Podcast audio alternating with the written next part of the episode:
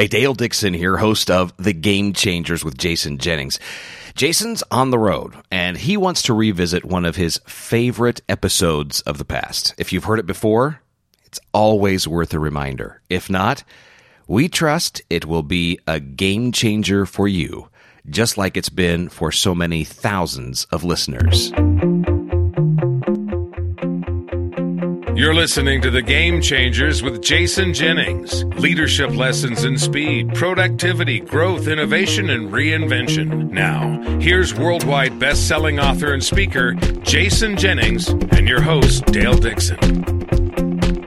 Welcome to The Game Changers. I'm your host Dale Dixon. We are with Jason Jennings five time New York Times best-selling author. Jason, so good to be with you today. Dale, it's great to be with you again.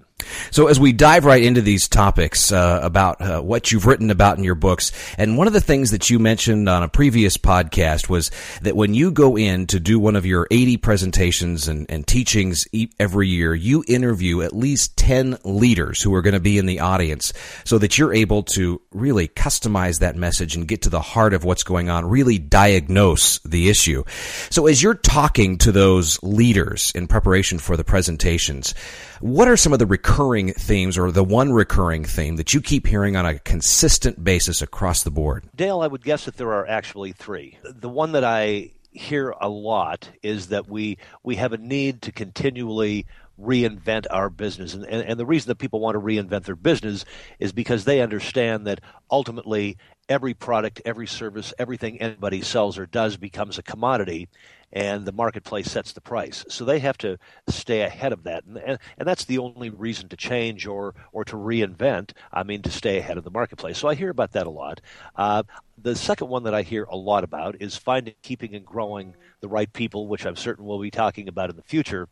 But then the one that I that I, that comes up in almost every conversation I have with a CEO or another top leader or business executive or owner is the need for speed.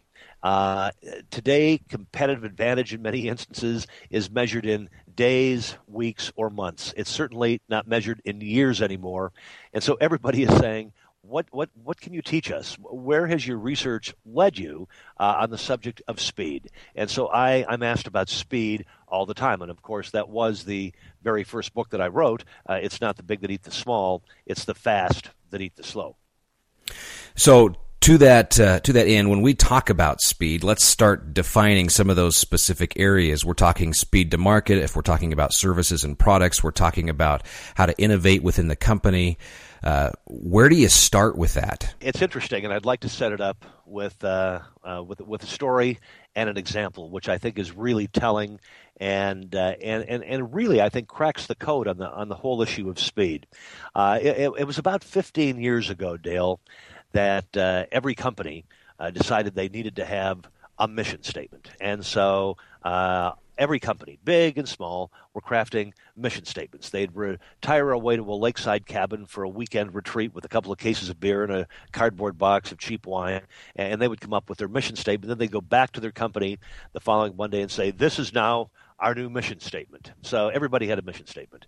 Uh, that was followed a, a, few years later. No, no, no, no, no, no. You don't need to have a mission statement. You actually have to have a vision statement. And all of a sudden, everybody fancied themselves some kind of a visionary. So now people who had been sold the mission statement uh, were now listening to the vision statement and rolling their eyes again. It's kind of like, here we go again. But then, about eight or nine years ago, uh, then the hot topic became uh, guiding principles and values. And every company began publishing a list of guiding principles and values. Every company, uh, big, small. I, I, ask every company that I'm in front of, uh, every every company that I'm researching, do you have a list of values? Do you have a list of guiding principles? Oh, yes, we have a list of values and guiding principles.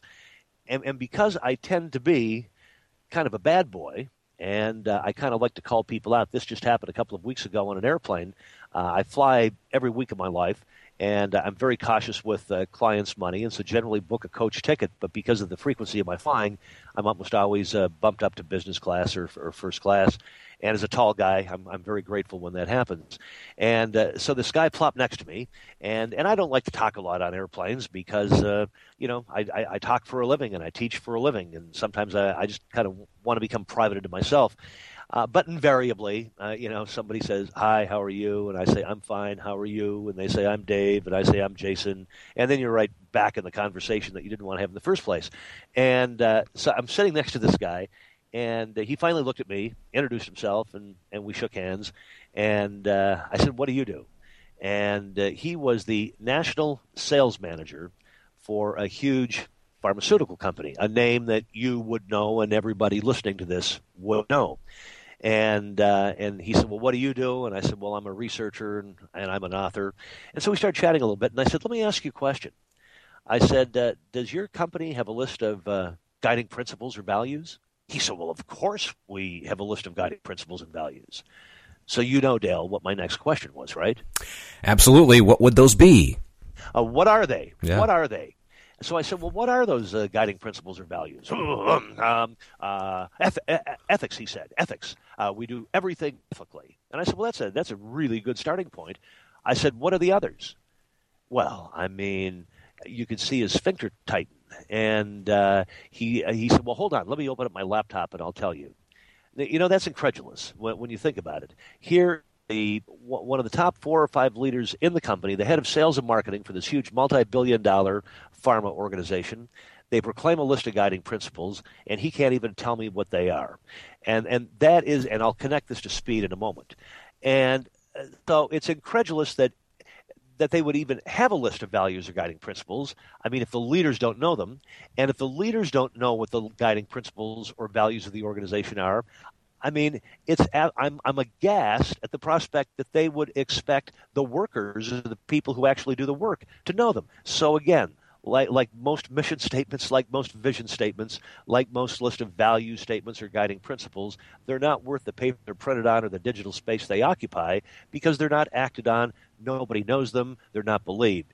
So here is if you want to crack the code on speed. And we first landed on this when we were studying the Charles Schwab organization. And when you consider the list of firsts that, that this company has achieved during their tenure. It's uh, it, it's one of the I, I, believe it's one of the most incredible uh, organizations on the planet. Uh, one of the first things we discovered there, and then we began noticing it in other great companies, is Schwab has a list of guiding principles. Now. Uh, that begs the question define a guiding principle. What is a guiding principle? Well, guide is, of course, uh, to lead, show the way, uh, to direct the movements of. But then principles are a law that serves as the basis of reasoning and action. It's, it's, it's almost like a personal code of, of conduct. So when you put them together, this list of values or guiding principles, it's designed to lead, show the way, and serve as the basis of reasoning and action, a personal code of conduct. So, Jason, as we, so, we as we talk through this, you mentioned that you know, it started off 15 years ago with the mission statement, moved to the vision statement, and then it went to the guiding principles. The real issue with guiding principles, what I hear you say is that it's, it's not that they're there, but it's the fact that they are created and then put on a shelf. Uh, they, most value lists or lists of guiding principles, I think, are created by well intended people. I, I, really believe that. I, I don't think that uh, um, people want to waste time. I, I, don't think that people necessarily want to engage in exercises just for the sake of engaging in the exercise. I, I think everybody is well intended, and I, I, think most people just truly want to do the right thing. Uh, but what they do is they create this list of guiding principles, and they go, "Woo, uh, okay, let's publish them now," and they put them on their website. Uh, it's it's almost predictable where you'll find them on, on a, on, a, website and they publish them in internal communications to their employees and they say here are our guiding principles here are the values. But, but then like everything else i mean there, there's no intentionality about them. They, they, they are soon forgotten about and it's on to the next exercise. And that's one of the reasons why the workers and the employees in an organization, when the boss comes in and says, Oh, we're going to do this, we're going to do that, they just roll their eyes skyward and they go, Oh my God, you know, this is the, this is the 20th initiative on, on, under this person's tenure. I mean, and, and so there's no believability. And so if a list of guiding principles is going to be a list of guiding principles, uh, two things has to happen. Um, one, everybody in the organization has to know what the guiding principles are every single individual has to know what the list of guiding principles are. Uh, the list of guiding principles must be lived by by everyone in the organization, absolutely no exception.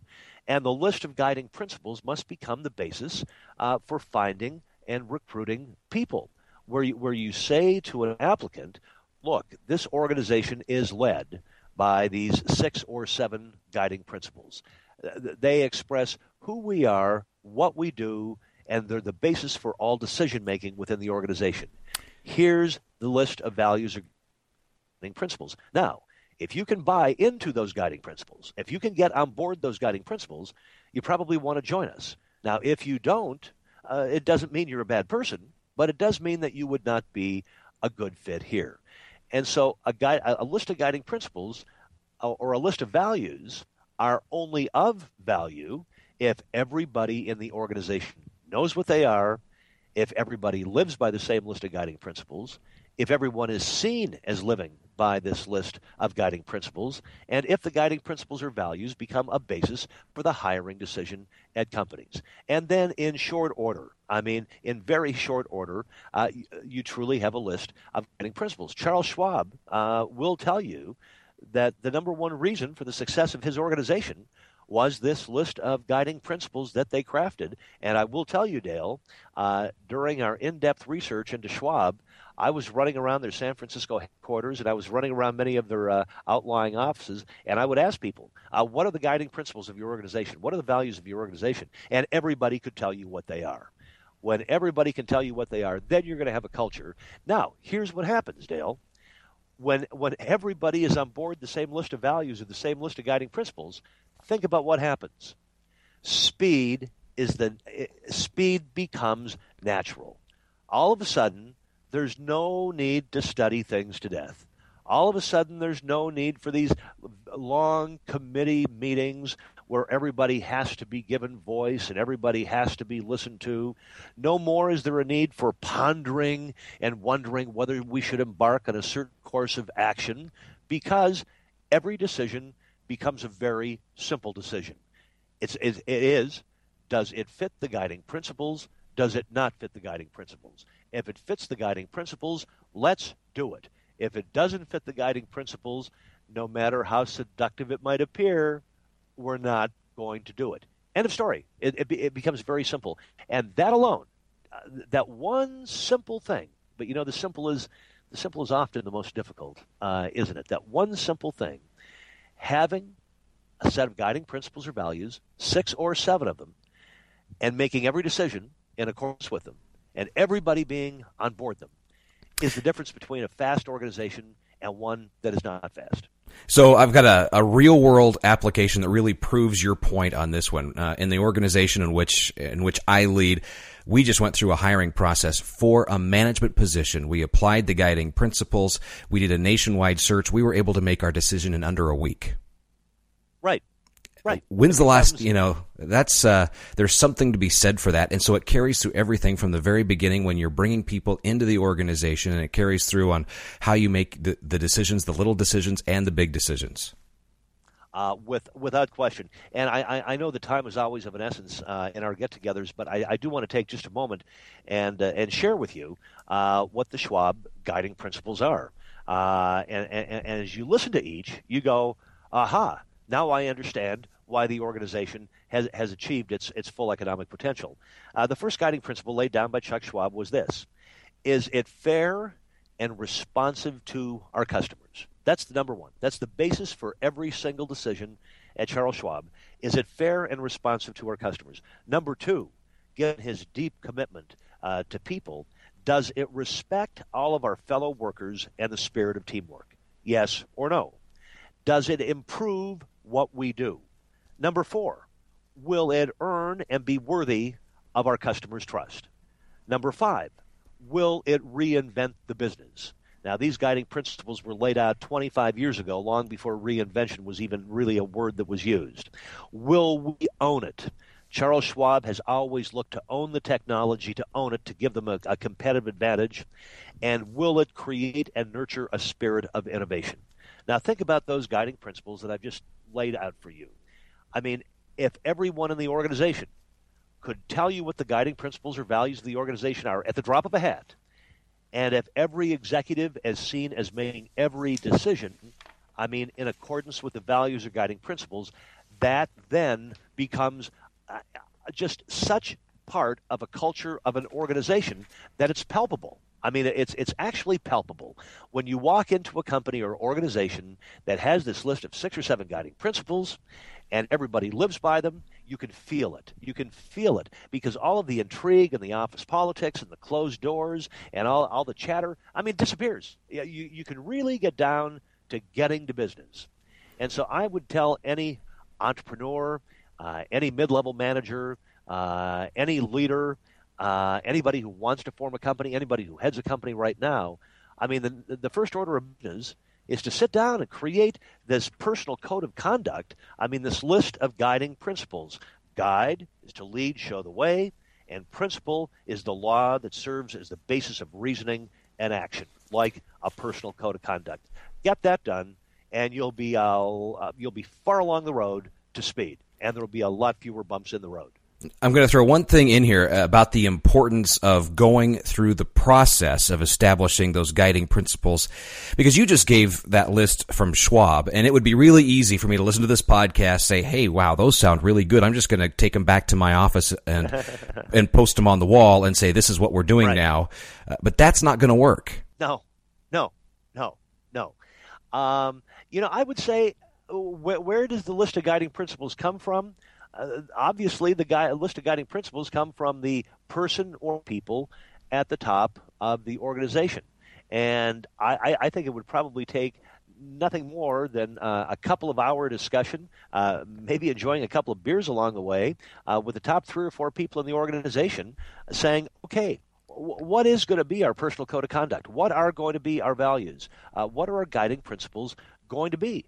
I mean, nail them out hammer them out. And it should never be the Schwab guiding principles. Every organization has to come up with their own. All right. But uh, but I'll add a caveat, and and listeners will have to listen carefully, or they they might think they're hearing something that they're not hearing. I Dale, I don't think what I I don't even think what the guiding principles or values are are as important as the fact that everybody knows what they are everybody buys into them or there's no place in the organization for them, and every decision is made in accordance with them. That's when something becomes a list of values or guiding principles. I repeat, I don't think it's as important what they are as the fact that everybody knows them, believes them, and lives in accordance with them. Fantastic information. We are out of time today, Jason. Thank you so much for uh, opening our eyes to what speed is all about and how to really bring it into our organizations. If you'd like to read more, hit the ground running. Think big, act small. Less is more. It's not the big that eat the small, it's the fast that eat the slow. And the latest, the reinventors. Those are the New York Times bestsellers that are out there in your bookstore on Amazon that you can find from Jason Jennings. Jason, thanks so much for your time today, and we're going to talk next week. Uh, Go ahead. Uh, Dale, I'll look forward to being with you next time. All right. And next time, we are going to spend some time talking about shuffling your portfolio. I look forward to hearing what that's all about when we talk next week. Jason Jennings, this is The Game Changers. Catch you next week. You've been listening to The Game Changers leadership lessons in speed, productivity, growth, innovation, and reinvention with business thought leader, best selling author, and keynote speaker, Jason Jennings. Read Jason's most recent New York Times bestseller, The Reinventors, and visit his website at jason jennings.com.